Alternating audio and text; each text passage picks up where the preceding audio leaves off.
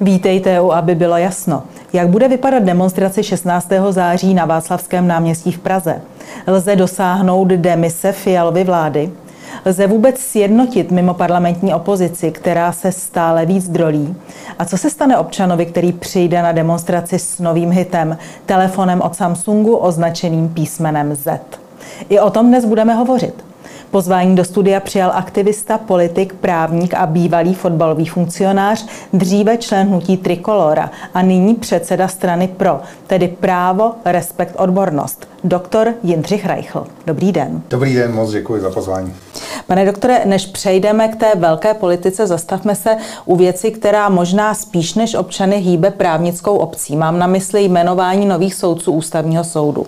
My jsme zde v situaci, kdy hlavní roli hrají tři lidé, kteří se, řekněme, se velmi omočili v totalitním režimu. Jedním z nich je člen KSČ, prezident republiky, který studoval na rozvědčíka. Druhý je pan soudce Robert Fremr, který byl také členem KSČ a nyní vyšlo najevo, že dělal rozsudky, pokud šlo o opuštění republiky. A třetí je už nyní předseda Ústavního soudu, pan Josef Baxa, který byl kandidátem KSČ a který ve své knize říká, že takové rozsudky nedělal, ale na kameru přiznal, že možná jeden rozsudek Tam, tam byl. Co říkáte takovému stavu našeho nejvyššího ústavního soudnictví? Já myslím, že to není jenom o soudnictví, já myslím, že je to atmosféra v celé téhle zemi, kdy opravdu vládne neuvěřitelné farizejství, kdy co je povoleno pánovi, není povoleno k mánovi. To znamená, ta absurdní situace, kdy se ta samá část lidí, která se radovala z vítězství Petra Pavla, jak jste správně poznamenala, v podstatě komunistického rozvědčíka, tak ta samá klika dnes se velmi ostře vyhrazuje proti jmenování soudce Fremra. To, že pan Petr Pavel, dneska náš prezident, zvažuje, jestli toho soudce jmenovat s ohledem na jeho činnost pro komunistický režim, to už je absurdita největšího možného kalibru, protože prostě komunista soudí komunistů za to, že fungoval ve prospěch komunistického režimu. A já myslím, že, že to jenom opravdu ukazuje, jak neuvěřitelně dvojí metr je v téhle zemi. Mohli bychom pokračovat k dalším případům, kdy paní Vaňková v Brně, tam je jedno, co ona si dělá ve volném čase, u pana docenta Ševčíka to asi úplně jedno není, jak jsme viděli. A neustále prostě vidíme tu, tu dvojí optiku, ten dvojí metr, já se s tím nemůžu smířit a obrovsky mi vadí například to, co je trošku možná na pozadí a zaniká za celou tohle kauzou, a to je vlastně prohlášení, že existuje dohoda, že na ústavním soudu budou pouze dva soudci s takovouhle minulostí. Kdo tu dohodu uzavřel? S kým? Co to je vůbec za dohodu? To je něco, co já si absolutně e, nedodu představit a neumím se s tím stotožnit. Jmenoval byste, kdybyste byl v roli prezidenta, pana Roberta Fremra ústavním soudcem? E, nejmenoval bych, protože já jsem, musím říct, že v tomhle jsem velmi striktní a e, zásadně jsem vystupoval proti tomu, že Petr Pavel vlastně šel po mínku Milady Horákové, že se vyjadřoval k Janu Palachovi a podobné věci. E, ta, ta, ta mantra o tom, že si něco odpracoval, to je něco, co já prostě absolutně neakceptuju a myslím si, že, že je to hloupé, protože kdyby nedošlo k tomu převratu, tak pan Petr Pavel pokračoval v té své kariéře, to je myslím naprosto jasné a sloužil tomu komunistickému režimu a dnes se vyjadřuje kondolenci k panu Kunderovi. On by byl tím, který by shromažďoval informace na pana Kunderu a dodával by je komunistickému režimu, takže... No k tomu, kdo shromažďuje informace a kam je dodává, se ještě dostaneme. Velmi rád.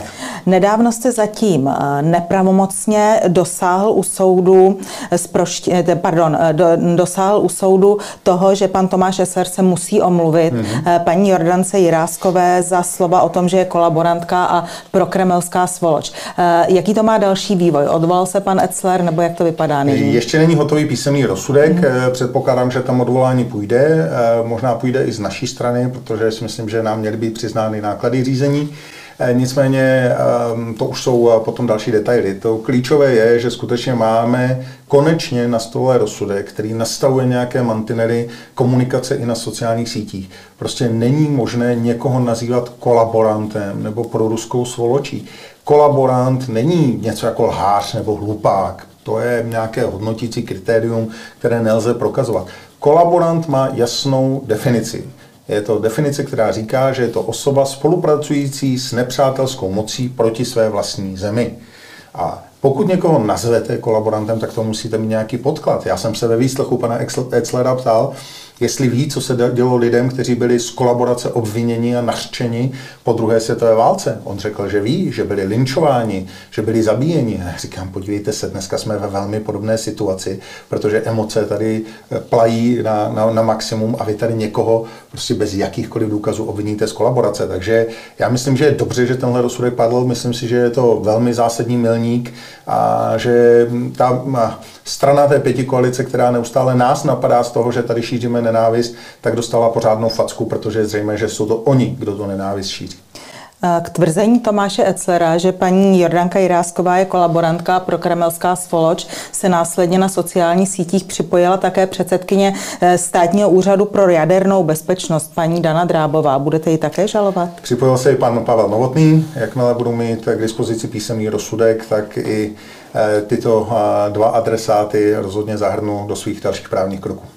Ještě jedna právní otázka. Proti vám je za vaší politickou činnost nyní veden určitý spor v advokátní komoře, která zvažuje, že vůči vám zahájí kárné řízení. My jsme na toto téma hovořili například s bývalou ministryní spravedlnosti paní Benešovou, která tyto, která tyto praktiky k advokátní komory velmi odsuzuje. Jak je ten spor daleko, nebo co se tam děje? Je podána kárná žaloba. Já myslím tedy, že není podána legitimně, protože ji může podat pouze předseda kontrolní rady, což se nestalo v tomto případě, ale to je formalistický detail. Realita je taková, že kdyby ten, kdyby ten výrok řekl kdokoliv jiný než já, tak žádná kárná žaloba nebude. Advokátní komora se tím zapojila do politického boje. Myslím si, že je to něco, kde by v žádném případě prostě neměla figurovat a neměla by působit. A jak si soudit advokáta za to, že publikuje citát světoznámého autora, nositele Nobelovy ceny Ernesta Hemingwaye, tak to už je hodně silná káva. Myslím si, že opravdu advokátní komora naprosto hloupě vstoupila do politického boje a že je to daleko více ostuda české advokátní komory než jakýkoliv problém pro mě. A jaká je atmosféra mezi advokáty, se kterými se bavíte? Je tam taky taková ta dvojí morálka, kdy navenek mlčí a dovnitř vám fandí, nebo jak to je? Je to tak, jsou tam advokáti, kteří se otevřeně staví za nás a píšou mi zprávy. Já jsem ten rozhovor s paní Benešovou viděl, musím říct, že se mi velmi líbil. Paní Benešová říká ty věci na rovinu a já mám pro tohleto velké pochopení a velké sympatie, ale samozřejmě tam pořád tak jako ve všech složkách české společnosti je mnoho lidí, kteří s námi sympatizují, ale bojí se to dát najevo, bojí se to říct. A to je atmosféra opravdu jak vyšitá a naprosto podobná s tou atmosférou před tím rokem osmdesát devět a něco, s čím já se prostě neumím smířit. Nikomu by nemělo hrozit nic, žádný postih ani v profesi, ani v jakémkoliv společenském životě, jenom proto, jaké má politické názory. To je přece něco, z čeho jsme v roce osmdesát devět se snažili utéct. Pane doktore, vaše strana je velmi nespokojená s ekonomickou a politickou situací. Včera to ostatně zaznělo na té tiskové konferenci, kterou jste měli. Abychom byli konkrétní, když byste měl říci tři největší problémy současného vládnutí, které to jsou? Na prvním místě rozhodně ta ekonomická situace. Já bych řekl, že ten úplně nejzásadnější faktor trošku je pomíjen mainstreamovými médii a to je to, že u nás klesla reálná mzda dvojnásobně rychleji nebo dvojnásobně více než v jakémkoliv jiném státě Evropské unie. Druhé Rakousko mělo pokles minus čtyři celá dvě procenta, u nás klesla reálná mzda o osm celá tři procenta. To znamená, životní úroveň našich lidí klesla dvakrát více než v jakémkoliv jiném státě v Evropě. To je šílená statistika. To samotné by mělo stačit na okamžitou demisi té vlády. Druhá věc je, kterou já považuji za skutečně, já už jsem to říkal mnohokrát, největší zradu českých politiků na tomto národě a to je zvednutí ruky pro ten princip povinné solidarity v rámci rozdělování migrantů v Evropské unii. Ale přece pro tu ruku naši politici sice zvedli, ale ještě nebyla schválena. To je, právě proto to musíme zabránit, protože pokud se to nepodaří, tak to je obrovský problém pro Českou republiku. Já nevím, jestli si to ti lidé uvědomují, ale nám by připadlo nějakých třicet až čtyřicet tisíc migrantů ročně. E, druhá možnost je vykoupit se odpustkem ve výši dvacet tisíc euro na jednoho migranta, což je ovšem více, než je průměrná mzda v České republice. To je více, než si tady průměrný člověk vydělá za celý rok. A největší problém je v tom, že se, že se neřeší příčina, ale řeší se pouze, pouze následek. Protože ti migranti do té Evropy proudí dál a my s tím neděláme vůbec, ale, ale vůbec nic. Takže no, ekonomika, migrace a Migrace třetí. samozřejmě. A třetí věc z mého pohledu, opravdu zase já vidím to nebezpečí spíše do budoucna. Mohl bych tady ještě jmenovat tu smlouvu D C A se Spojenými státy a mohl bych jmenovat mnoho a mnoho dalších věcí, ale já skutečně vidím za naprosto zásadní to, že se začíná otevírat konverzace o přijetí eura. A To je, to je prostě konec svrchovanosti a suverenity České republiky. Jestliže se bavíme o tom, že bychom měli se spíše jaksi odklánět od té společné bruselské diktatury a snažit se budovat si naši vlastní pozici, tak přijetí eura nás jednoznačně svazuje pupeční šňůrou s Bruselem a s Evropskou unií. To je obrovské nebezpečí, znamenalo by to naprostou katastrofu nejenom pro ekonomiku České republiky, ale zejména pro naši suverenitu a svrchovanost. Základními hodnotami strany PRO je podle vašeho programu právo, respekt, odbornost. A na tohle jsem se právě chtěla zeptat. Přiřadil byste k nim pluralitní demokracii, svobodu, svobodný trh a státní suverenitu? Protože to tam není v tom programu. Rozhodně ne, tak já myslím, že za prvé ten program obsahuje rozhodně body, které tohle říkají, a za druhé já jsem znám tím, že v podstatě celý rok chodím a říkám, prosím, neobracejme se na západ, neobracejme se na východ. My jsme neustále v takovém tom pingpongu, že jdeme z jedné strany na druhou a čekáme, že nám tu pomůže jedna strana, tu pomůže druhá strana. Není tomu tak. My prostě pro ně nejsme důležití. Oni nás vždycky budou jenom využívat a zneužívat pro dosažení svých vlastních cílů. To znamená, že je nezbytné, aby Česká republika šla jednoznačně suverénně a sebevědomě za svými vlastními cíli. Nikdo jiný to za nás neudělá a nikdo jiný nebude mít české cíle jako první v žebříčku svých priorit. A které to jsou ty české cíle? No je to samozřejmě právě to na prvním místě ta ekonomika. V současné době přece největší problémem České republiky je obrovský odliv kapitálu do zahraničí. Ehm, některé odhady říkají pět set miliard. Já osobně si myslím, že to bude celkem přes bilion korun, protože tam probíhají různé ty vnitřní fakturace. To je obrovský odliv peněz, bohatství, které je tady vyprodukováno českými občany. My dáváme energii v podstatě zadarmo. Když vidíme, že máme prostě, jsme největšími exportéři elektřiny v Evropě a zároveň máme nejdražší cenu elektřiny v celé Evropě, tak to je ekonomický absurdistán. A mohl bych pokračovat levnou pracovní silou, že máme třikrát nižší mzdy a podobně a podobně než třeba v Německu. A skutečnost je taková, že my v současné době sloužíme jako faktická ekonomická kolonie, kdy z našich pracovních, z naší pracovní síly a z našich energií se žije nad své poměry západ. A to je něco, co prostě musíme zastavit. Ty peníze musí zůstávat tady. Víte, já jsem našla na vašich webových stránkách takový mini program, který se jmenuje Naše vize, naše mise. A tady píšete, lidé potřebují jistoty, trvalou ochranu příjmů, právo na bezpečné a kvalitní bydlení a potřebují také plánovat svou budoucnost.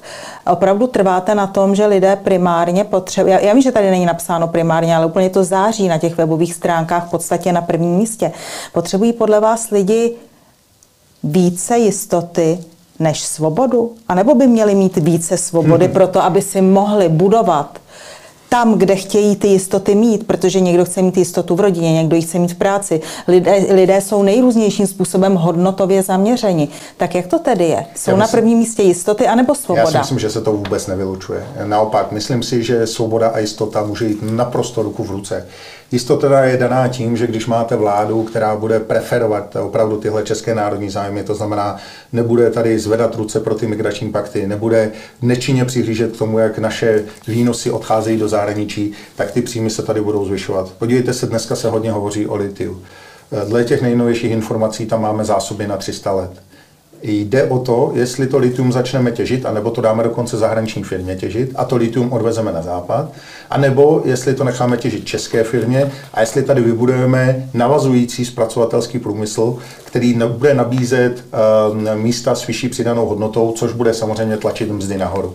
Ale to nijak neomezuje naši svobodu. Naopak, svoboda je velmi klíčovým aspektem, my na ní velmi trváme, velmi si samozřejmě snažíme ji prosazovat, byť má určité hranice, jako třeba v případě pana Etzlera. To je naprosto jasná věc a žádná svoboda nemůže být absolutní, nemůže být neomezená. Vy říkáte, že svoboda a jistoty jdou ruku v ruce, ale svoboda možná může existovat bez jistoty. A jistota já bez ne, svobody. Já neříkám, že nemohou existovat jedna bez druhého. Já tvrdím, že můžou existovat současně. To jsem, o tom jsem mm-hmm. přesvědčen mm-hmm. a o to se budeme zcela jednoznačně snažit. To znamená, ano, jsou země, kde je vysoká míra svobody a nízká míra jistoty, ale jsou země, kde i ta jistota, i ta svoboda jdou skutečně v ruku v ruce. A, a tohle je podle mého názoru něco, čo, o co bychom měli usilovat. Víte, já vím, že vy často říkáte, že nejste ani pravicoví, ani levicoví, ale my tady, aby bylo jasno, chápeme rozdíl mezi pravicí a levicí právě v tom, nakolik do života lidí zasahuje stát. Pokud jde o pravici, tak tam jsme za minimum zásahu státu. Pokud jde o levici, tak tam ten stát přece jenom má daleko silnější roli v té levicové politice. A jestliže tady hovoříte o jistotách, tak mě by zajímalo, kde vidíte na této pravolevé škále politickou stranu PRO. Protože přece jen to zaručování těch určitých jistot spíš je znakem levicové politiky. Víte, já vám dám příklad právě třeba z té ekonomické situace, z té energetiky. Za normálních okolností, kdyby fungoval trh s energiemi, tak cena jedné kilowatthodiny elektřiny v České republice pro koncového spotřebitele bude kolem tří korun. V momentě, kdy se do toho zamíchají emisní povolenky, v momentě, kdy se do toho zamíchá lipská burza a další nesmysly, tak v tu chvíli se dostáváme k mnohonásobně vyšším cenám, což ničí nejenom rodinné rozpočty, ale samozřejmě zásadním způsobem to brzdí celou ekonomiku, protože je vysoká cena na vstupech. To znamená, pravicový přístup by byl nechat to na trhu, nechat to být.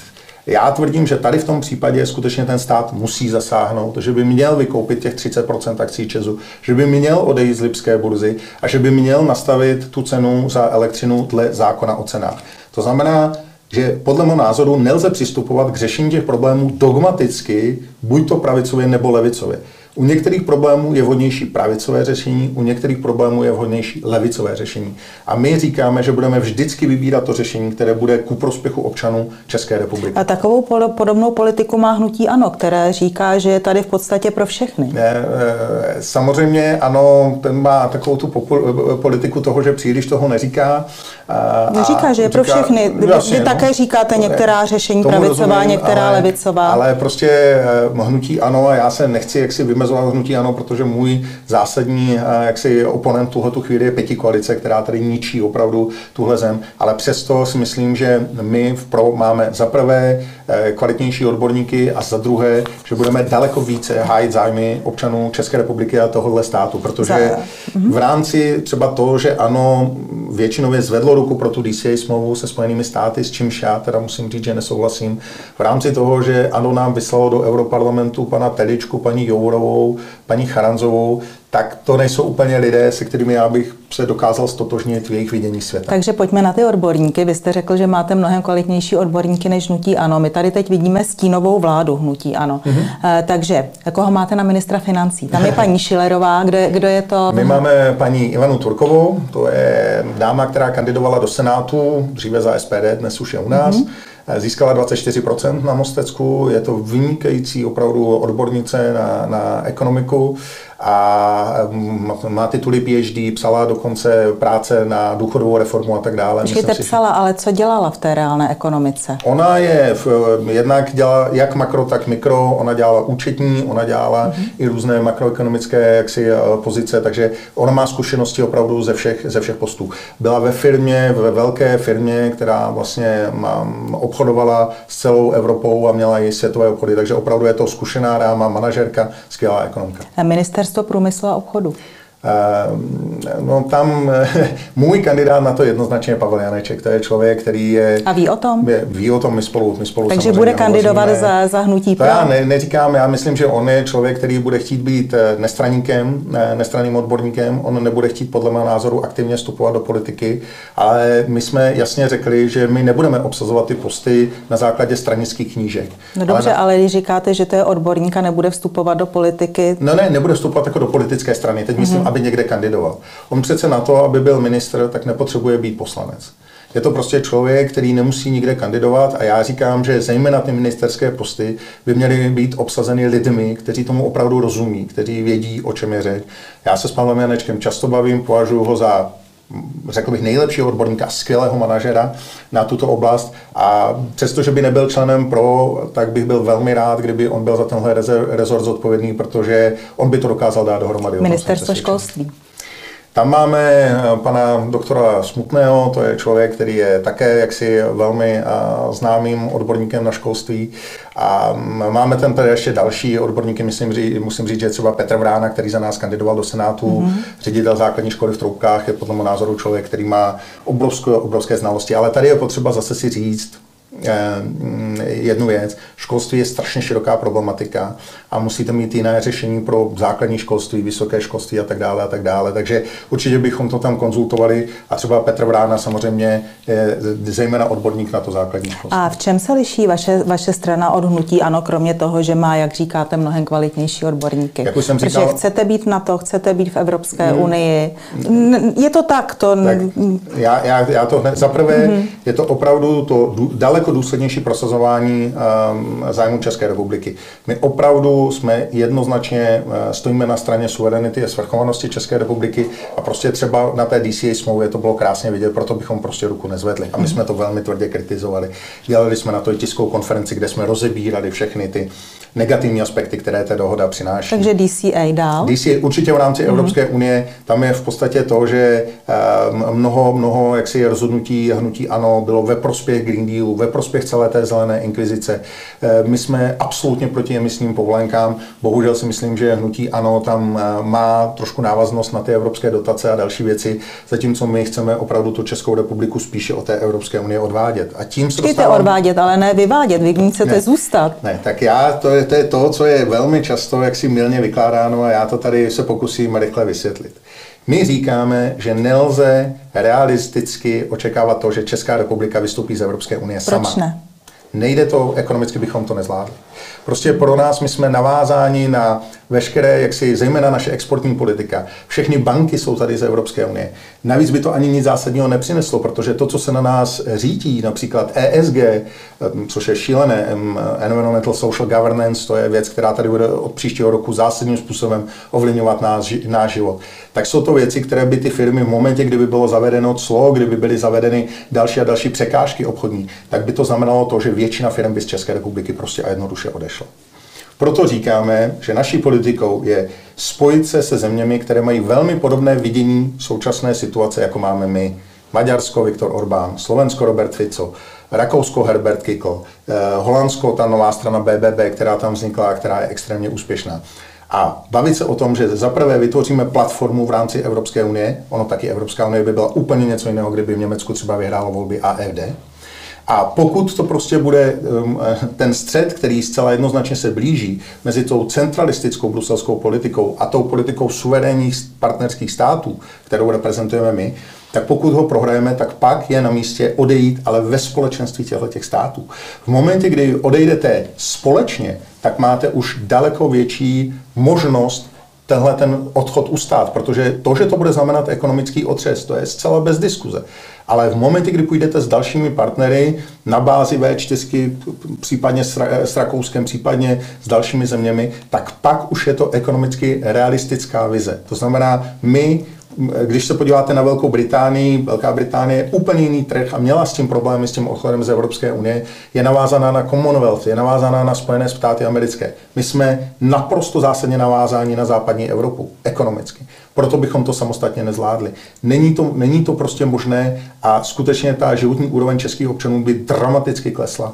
Pokud se zeptáte drtivé většiny ekonomů, tak vám to potvrdí. Zatímco v tom, v té spolupráci s těmi dalšími státy, ono je to takové V čtyři kombinovaná s Rakouskem-Uherskem, tak tam si myslím, že skutečně máme daleko větší šanci realisticky tu Evropskou unii opustit.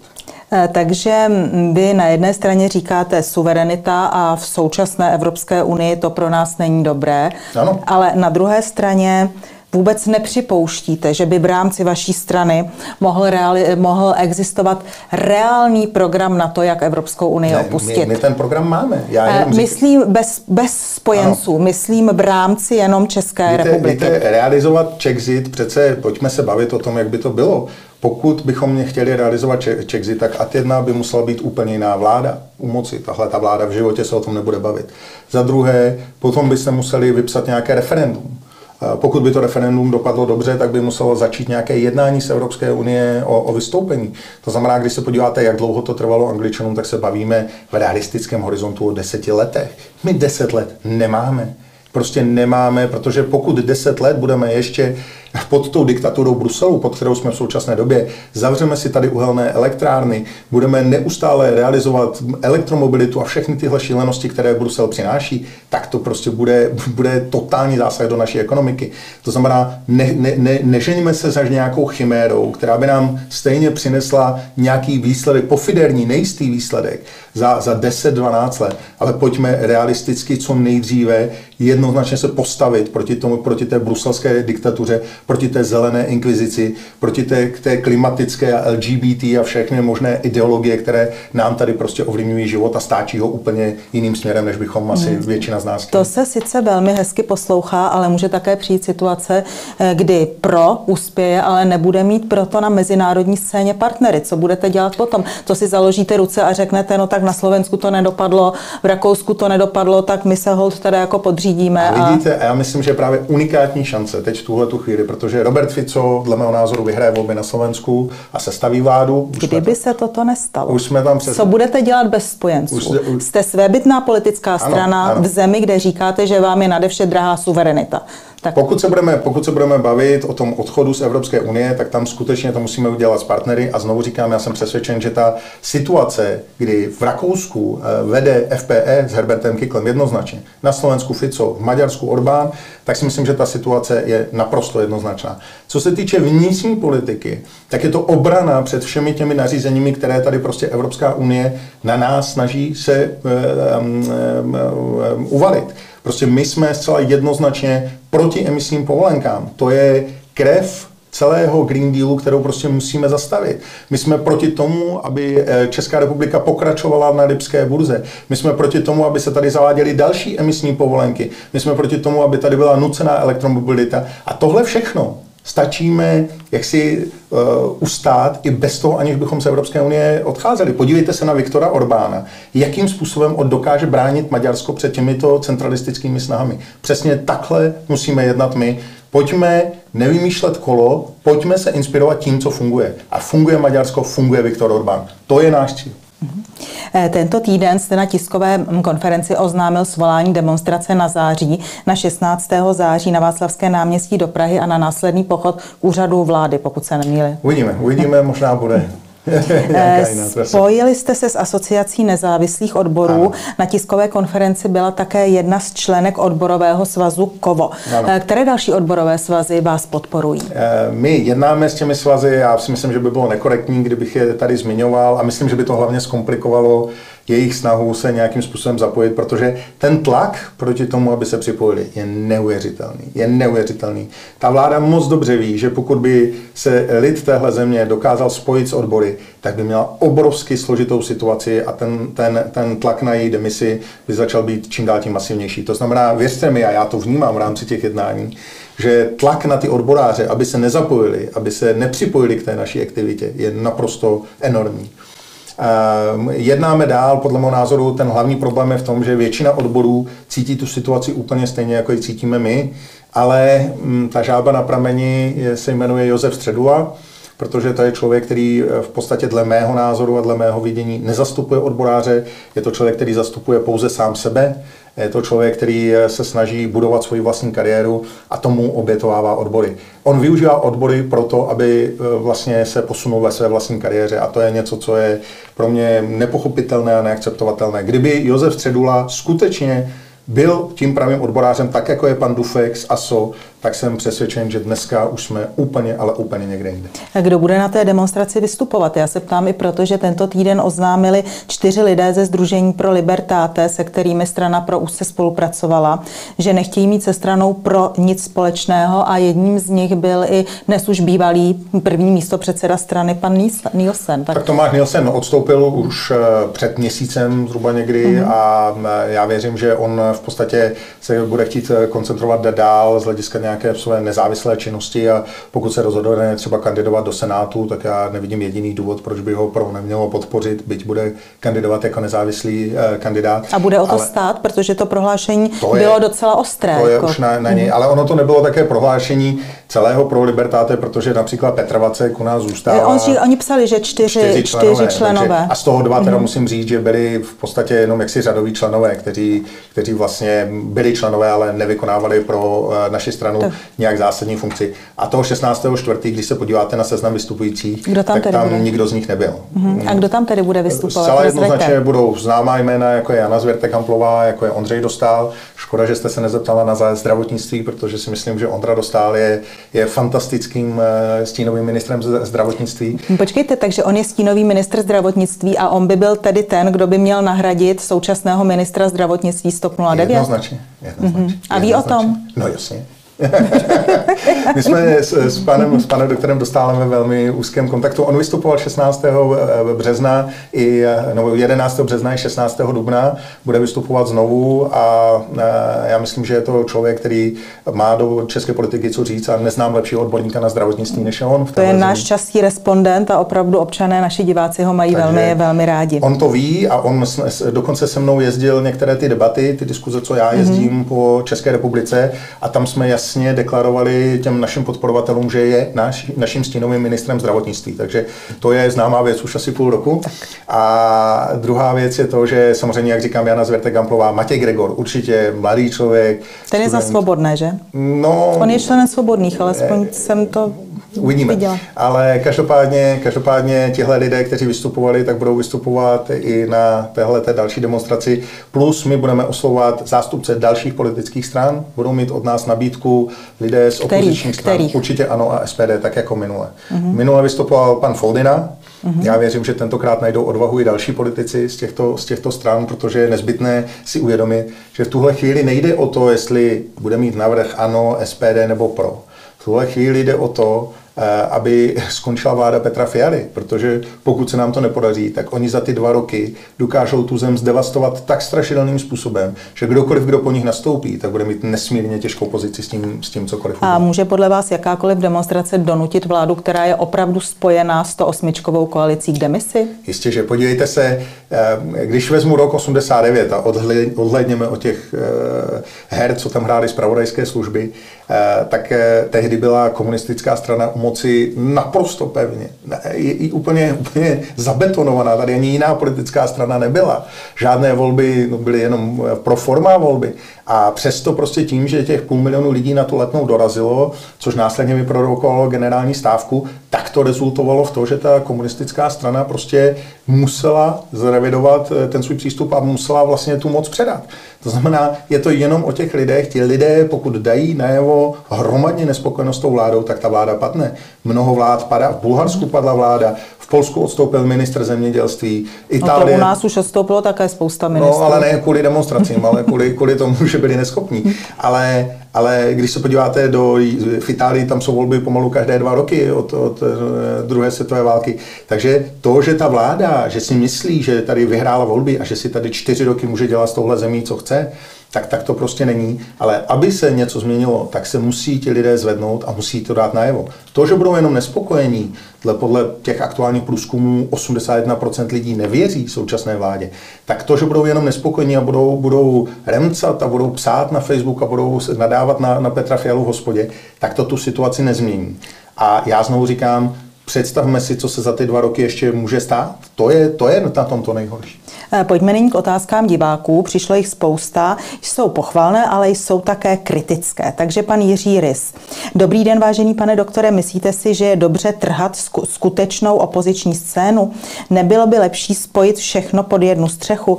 Trikoloru, Svobodné, S P D, soukromníky, Pro a další. Děkuji za odpověď. Víte, já znovu říkám, my jsme tomuhle absolutně otevření, tohle, tohle je otázka, která by měla směřovat na ty partnery. Já se, na které? Na ty strany, které tady byly jmenovány, jmenovány. Já se bavím s Liborem Ondráčkem, já zvu na demonstrace, kterou my odpracujeme, kterou my zaplatíme, samozřejmě s pomocí lidí, za což velmi děkuju, tak zvu zástupce ANO, zvu zástupce S P D a pořád vyzývám k tomu, aby k tomu jednocení došlo. Ale pokud e, ty další subjekty budou preferovat jaksi svůj píseček a budou si říkat, je pozor, to pro by nám mohlo sebrat hlasy, my tam radši nepůjdeme, no tak tomu spojení prostě nedojde. Já za sebe říkám, a řekl jsem to včera na tiskové konferenci, řekl jsem to včera v živém vysílání a řeknu to tady znovu, pro mě mají tyto strany v tuto chvíli pro spolupráci na demisi vlády Petra Fialy naprosto dveře otevřené. Paní Dagmar Jedličková, ráda bych věděla, zda je pro pana Rajchla přijatelný pan Vrábl a jeho nové hnutí, které v současné době zakládá. Děkuji za odpověď. Tak já myslím, že ono to hnutí, to bude, to bude spíš eh, eh, tak si, jaksi neúspěch. Já pana Vrábla v podstatě ne, ne, nekomentuji, protože podle mého názoru je to člověk, který nenabízí realistické řešení a eh, on se v podstatě zaměřil jenom na kritiku Rajchla, on žádný jiný program nemá, kritizuje víc mě než, než Petra Fialu, takže to asi není vůbec realistické v tuhletu chvíli, ale znovu říkám, podle mého názoru člověk, který žije dlouhodobě v Srbsku, který, který v podstatě říká, že bychom se měli omluvit Putinovi a, a který říká, že ekonomickou reformu bych chtěl udělat, takže zdaní převody, bankovní transakce, tak to přece žádný reálný ekonom nemůže vůbec myslet vážně. Paní Táňa Černá, otázka pro pana Rajchla. S kým půjdete a vaše strana do evropských voleb? A jak hodnotíte případnou spolupráci s paní Konečnou? Považujete současnou K S Č M právě v čele s paní Konečnou za přijatelnou pro případnou spolupráci, nebo ji naprosto vylučujete? Já k tomu ještě dodám svůj dotaz. Paní Konečná byla na demonstraci svazu Kovo, kde teda těm předákům vůbec nevadila. Tak jak to tedy je? Tak za prvé, ten první část dotazu, s kým půjdeme. V současné době chceme postavit vlastní kandidátku, nevylučuju, ten rok, nebo necelý rok je obrovsky dlouhá doba, může se, může se ještě mnoho a mnoho věcí stát, ale my našim podporovatelům a voličům nabízíme nový styl politiky, která je prostě naprosto přímá, která se prostě ne, ne, nezabírá a nezakopává o nějaké politické floskule a korektnosti, ale prostě opravdu úplně něco jiného, co tady podle mého názoru do současné doby není. A co? Je to, znovu říkám, takový ten urbanistický styl, trumpovský styl, prostě říkat... Nějaké dva, tři prvky toho no, stylu. No jistě, je to, je to zaprvé ta, ta odbornost celá jednoznačná, kterou podle mého názoru obrovským způsobem chybí. Pokud se podíváme, že tady řídí zemi pan Stanjura a, a pan Rakušan a pan, paní Pekarová Adamová, no tak co to je za odborníky? Ti lidé nikdy nic nedělali, nikdy ničemu nerozuměli. Za druhé je to opravdu jasná přímost a odvaha. To je prostě to, co drtivé většině politikům chybí. Oni se prostě bojí té Evropské unii říct ne. Oni se bojí říct na tu ne, my se toho nebudeme účastnit. Všichni se tady bojí říct prostě pravdu, která, která je jasná a zřejmá, že ukrajinské dobrodružství je naprosto, naprosté selhání, že jsme tam nikdy neměli ty zbraně posílat, že už jsme dávno měli naopak apelovat na jednání. Tohle tady neřekne téměř vůbec nikdo na té politické scéně. Nikdo na to nemá odvahu. My to říkáme naprosto jednoznačně, že kdyby PRO bylo u vlády, tak na Ukrajinu nepůjde ani jeden náboj z českého arzenálu. A mohl bych pokračovat, takže to jsou ty, ty věci je tisíc. A, a ten, spolupráce sleduje, s K S Č M s paní Co se týče Konečnou. Spolupráce s paní Konečnou a K S Č M, to jsou, já to musím rozdělit. Katka Konečná je podle mého názoru skvělá politička, velmi inteligentní dáma, já si vážím, několikrát jsme se spolu bavili, nicméně prostě pro mě je v dresu, který je nepřijatelný. Tady je mnoho lidí, kteří prostě trpěli opravdu politickými procesy. Já znám dámu, jejíž, jejíž dědeček byl šestnáct let v žaláři, protože odmítl odsoudit někoho, jak si, koho komunisté chtěli poslat do vězení. A mohl bych pokračovat těch politických no, procesů. Počkejte, je tady ale celá pak, pak mi nedává smysl, proč tady ve studiu jste před chvílí říkal, že byste klidně kandidoval pana Nielsena do Senátu, když to byl předseda mladých komunistů. Tak kdyby, jak to tedy kdyby, je? Kdyby pan Nielsen už dávno odešel. Já vím, ale vy byste ho kdyby za vaši Katka, stranu kandidoval Katka, do Senátu. Kdyby Katka Konečná nebyla v K S Č M, tak bych velmi stál o to s ní spolupracovat, protože si myslím, že je to nesmírně inteligentní dáma. Ale prostě obleknout se do dresu strany, která má za sebou naprosto neuvěřitelnou minulost v rámci České republiky, která tady opravdu ubližovala mnoha, mnoha desítkám tisíců lidí, statisíců, milionů, tak to prostě není možné. Každý člověk může udělat chybu. Víte, jedno krásné přísloví říká, že kdo ve dvaceti není komunistou, nemá srdce, a kdo ve třiceti zůstává komunistou, nemá rozum. Takže abych tomu dobře rozuměla. Předseda mladých komunistů, pan Nielsen, by byl pro kandidaturu do Senátu za vaši stranu přijatelný? Pokud by to bylo, pokud by byl v komunistické straně teď, tak nikoliv. On byl v komunist, předsedou mladých komunistů někdy v devadesátých letech a od té doby dávno odešel. A já znovu říkám, že prostě to, že někdo je za mladé komunistou, to přísloví je naprosto známé a jasné. Je, je jednoznačná, je, je to na, na tom já nevidím nic špatného. Počkejte, ale v tom případě, když se vrátíme k začátku našeho rozhovoru, tak pan Fremr no. a pan Pavel také v té době byli mladí. Když vstoupili do komunistické strany, tak těm byste to taky jako odpustil? Ty byli, ty byli komunisté před rokem osmdesát devět a podíleli se mm-hmm. na tom zločinném režimu. Mm-hmm. To je ještě úplně něco jiného. Mm-hmm. Jeden byl komunistický rozvědčík a druhý prostě odsuzoval lidi do žaláře za to, že se chtěli, snažili překročit hranici. To přece nemůžeme, nemůžeme vůbec směšovat s tím, že se někdo stal komunistou po roce devatenáct set devadesát, kdy ten režim už tady ne, nebyl u moci. A já znovu říkám to, že prostě někdo za, v určité fázi svého života si myslí, že komunismus je ideologie, protože ona na papíře je nádherná, ale prostě v realitě nefunguje. Tak, tak to, to, je, to je prostě naprosto nějaký, nějaký proces zrání, který je normální. A kdyby Kateřina Konečná nebyla v K S Č M, tak si myslím, že je to dáma, která umí politiku, která je inteligentní, ale bohužel prostě K S Č M a ty jedna, kdybych šel dál, prosazovali tady povinné očkování. Něco, co je pro mě prostě no-go. Já jsem vyrostl na tom, že jsem byl prostě proti povinnému očkování. To je jeden ze zásadních zásahů do svobody, když už jsme se bavili o svobodě, který tady byl. Ona je, ona je v Evropské unii součástí frakce The Left. To je frakce, která prosazuje Green Deal. To je frakce, která prosazuje centralismus. Těžký centralismus, že Brusel má řídit všechno. Tam prostě my nenajdeme průseček. Uh, Irene B. Mám jediný dotaz a to, proč strana PRO udává naše občany. Já tady předpokládám, že Irene naráží na sdělení místopředsedy strany PRO pana doktora Vacka, který oznámil, že strana PRO nahlásila policii tři osoby, které měly na sobě znak, znak Z, který používají Wagnerovci. Nahlásili jste je pro podezření z trestného činu schvalování, propagace a podpory válečných zločinů. Jeden z nich, pan Jaromír Jašek, už byl podmínečně odsouzen a nesmí na rok do Prahy. Tento týden přichází na trh nový Samsung a jeho základním znakem je velké písmeno Z. Je na krabičkách, je v marketingu. Co se stane člověku, který bude takovým Samsungem, pane Rajchle, máchat a fotit si vás třeba na vaší demonstraci? A já myslím, že tohle je trošku smíšení. Není to smíšení. Je. Není. Víte, používat symbol, jak si, a pokud je to za prvé písmeno, a já se k tomu vrátím ještě k tomu rozboru, protože ono to je nepřesné. Pokud používáte symbol, určitý symbol, jako třeba tady bylo Z na těch chlebíčkách, protože prostě manželka starosty se jmenovala tuším Zuzana nebo Zdenka, tak to přece v momentě, kdy to někdo začne, začne nějakým způsobem řešit, tak je blázen.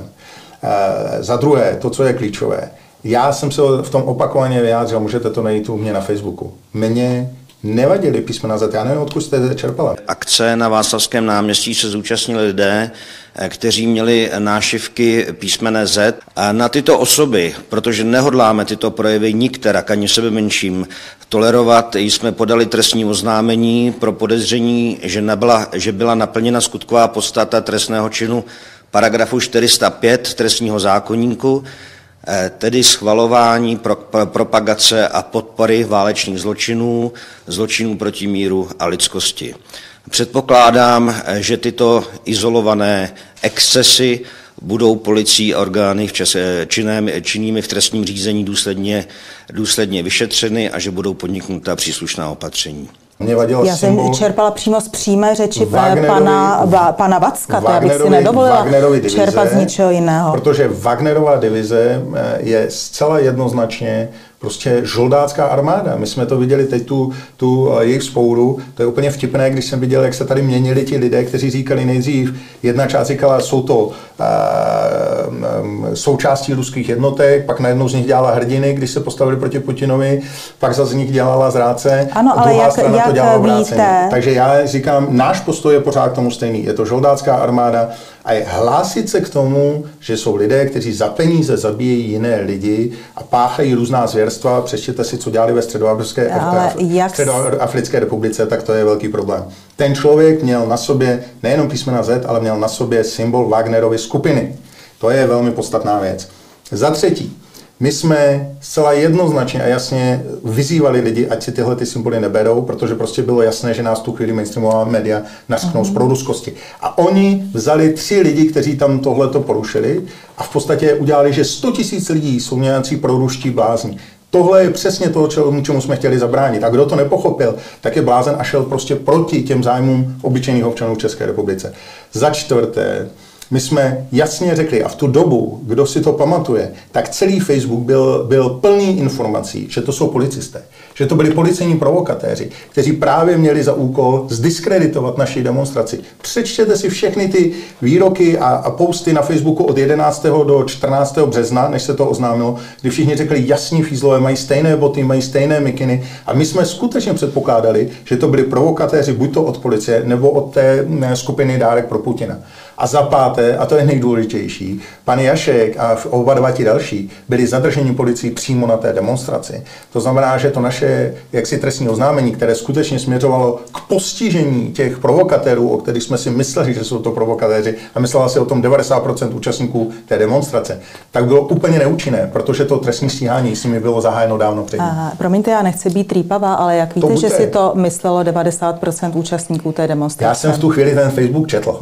Problém je v tom, počkejte, že... jak jste si dělal statistiku, protože ta slova a čísla, já tomu rozumím, že se třeba mohla myslet většina, nechci to zpochybňovat, ale jak víte těch devadesát procent, protože to vypadá tak expertně. Tak já vám to řeknu ještě jednou, já si myslím, že to bylo sto procent lidí. A prostě, tak devadesát nebo sto? Prostě sto, já jsem nečetl jediný příspěvek, jediný příspěvek od toho jedenáctého třetího do té doby, než, se, než bylo oznámeno, že je to nějaký pan Jašek, o kterém jsme vůbec ne, neměli tušení.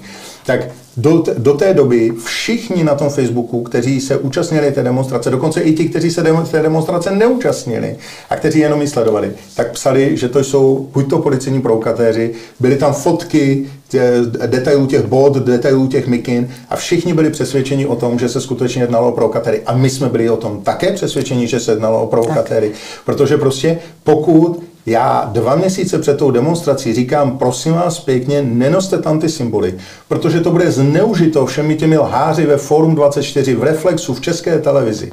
A vezmou tři ty fotky třech lidí a řeknou, a sto tisíc lidí tam bylo demonstrovat za Putina.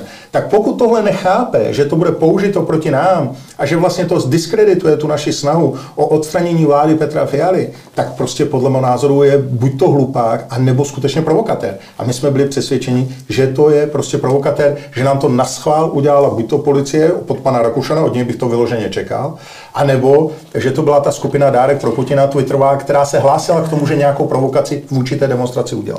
Pokud tam bude někdo s jakýmkoliv symbolem Z, i třeba s tím Samsungem, nahlásíte ho pro podezření z trestného činu schvalování propagace a podpory válečných zločinů. Že ti lidé chápou, o co tady jde a že tyhle, tahle ta zbytečná gesta, která poškozují naši snahu, takže prostě dělat nebudou. Mm. Vemte si, že prostě o co nám přece tady jde. My tady teď nepískáme válku mezi Ukrajinou a Ruskem. My nejsme ani schopni z pozice České republiky to nějakým způsobem reálně zásadně ovlivnit.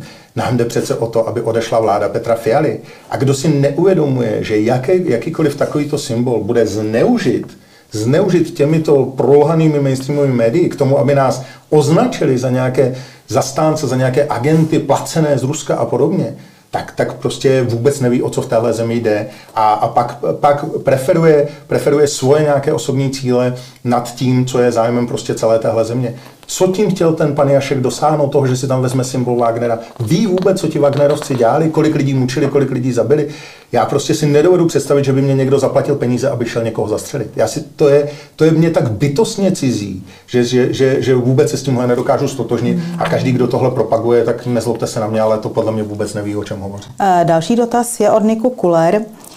Proč usiluje o svobodu nevinných lidí, co jeho názory z většiny podporují? To, to zále, to, o tom jsme se ale právě teď bavili. Máme se, zeptejte se ho třeba, omlouvám se za tu nezdvořilost, ne, ne. Kde jsou ty nátlakové akce, co pan Rajchl slíbil? No, tak my jsme samozřejmě dělali tu akci, kdy jsme byli u, té, u toho úřadu vlády, pak dokonce u sněmovny. Byli jsme tam tři dny, nebo dokonce čtyři dny v podstatě. To byla opravdu, jak si podle mého názoru, nejdéle trvající demonstrace, která tady byla. Bylo tam neustále opravdu několik desítek lidí, ale prostě ta, ta zásadní situace je dneska se jmenuje v tom, že prostě my na to musíme mít tisíce lidí. Mě dneska Mě, mě, mě baví, když někdo píše, že by to chtěl udělat tak jako ve Francii, což já tady nechci, protože prostě si nemyslím, že správná taktika je zapalovat auta a převrhávat je na ulici.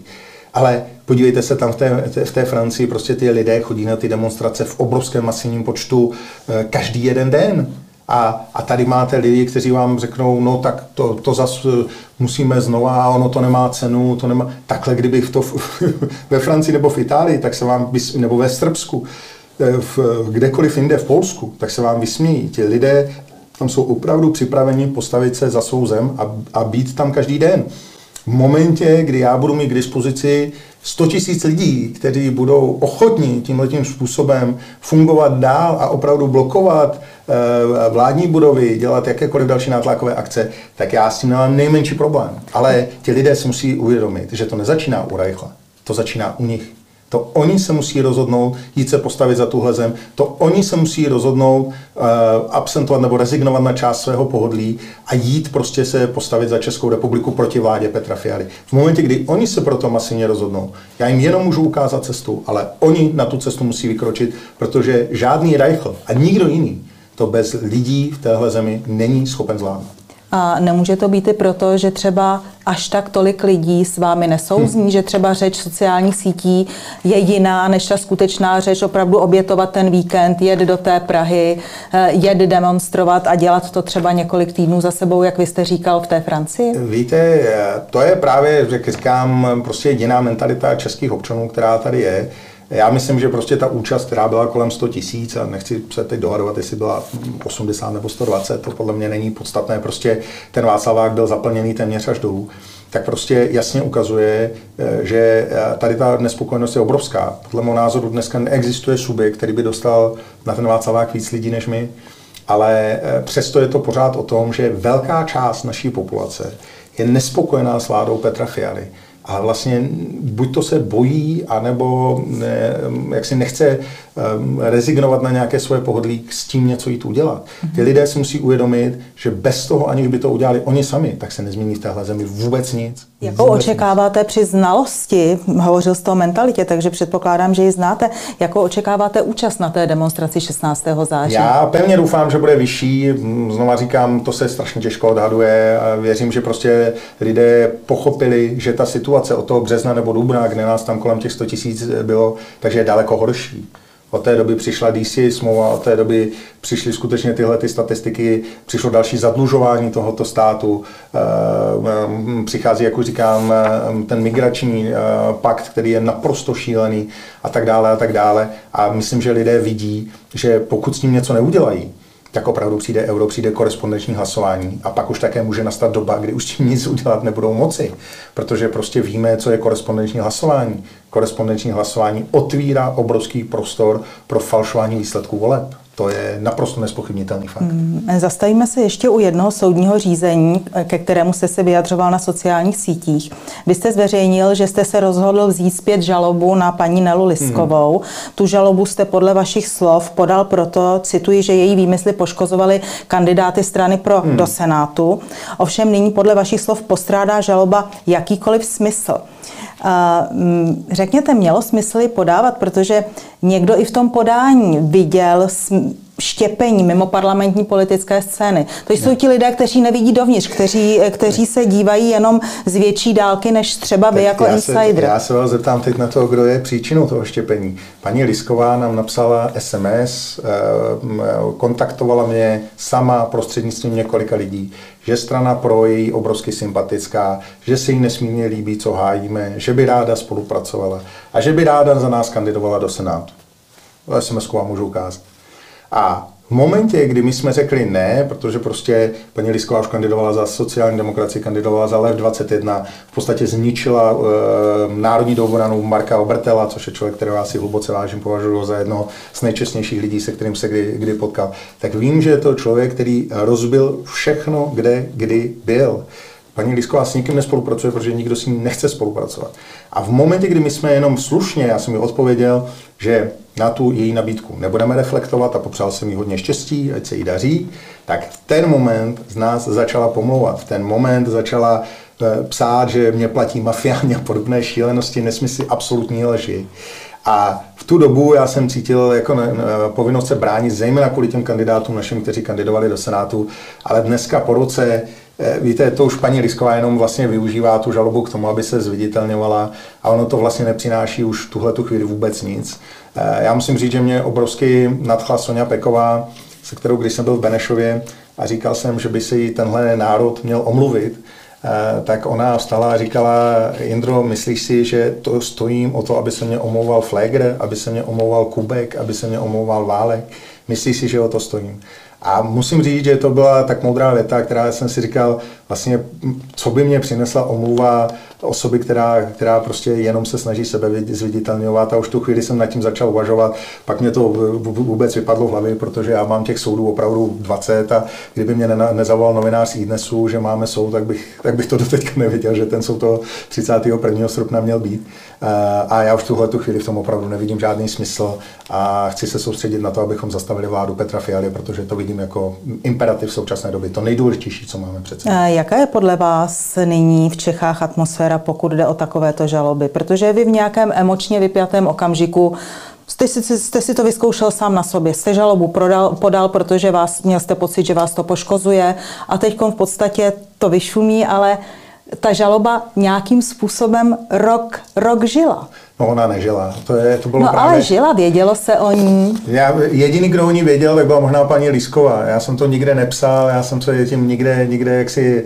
Všimněte si, když se podíváte na můj Facebook a vidím, že ho, že ho hodně, hodně ano, studujete. Máma. Já se nevyjadřuju na svém Facebooku k nikomu jinému. Podívejte se, kolik lidí se neustále vyjadřuje k Rajchlovi.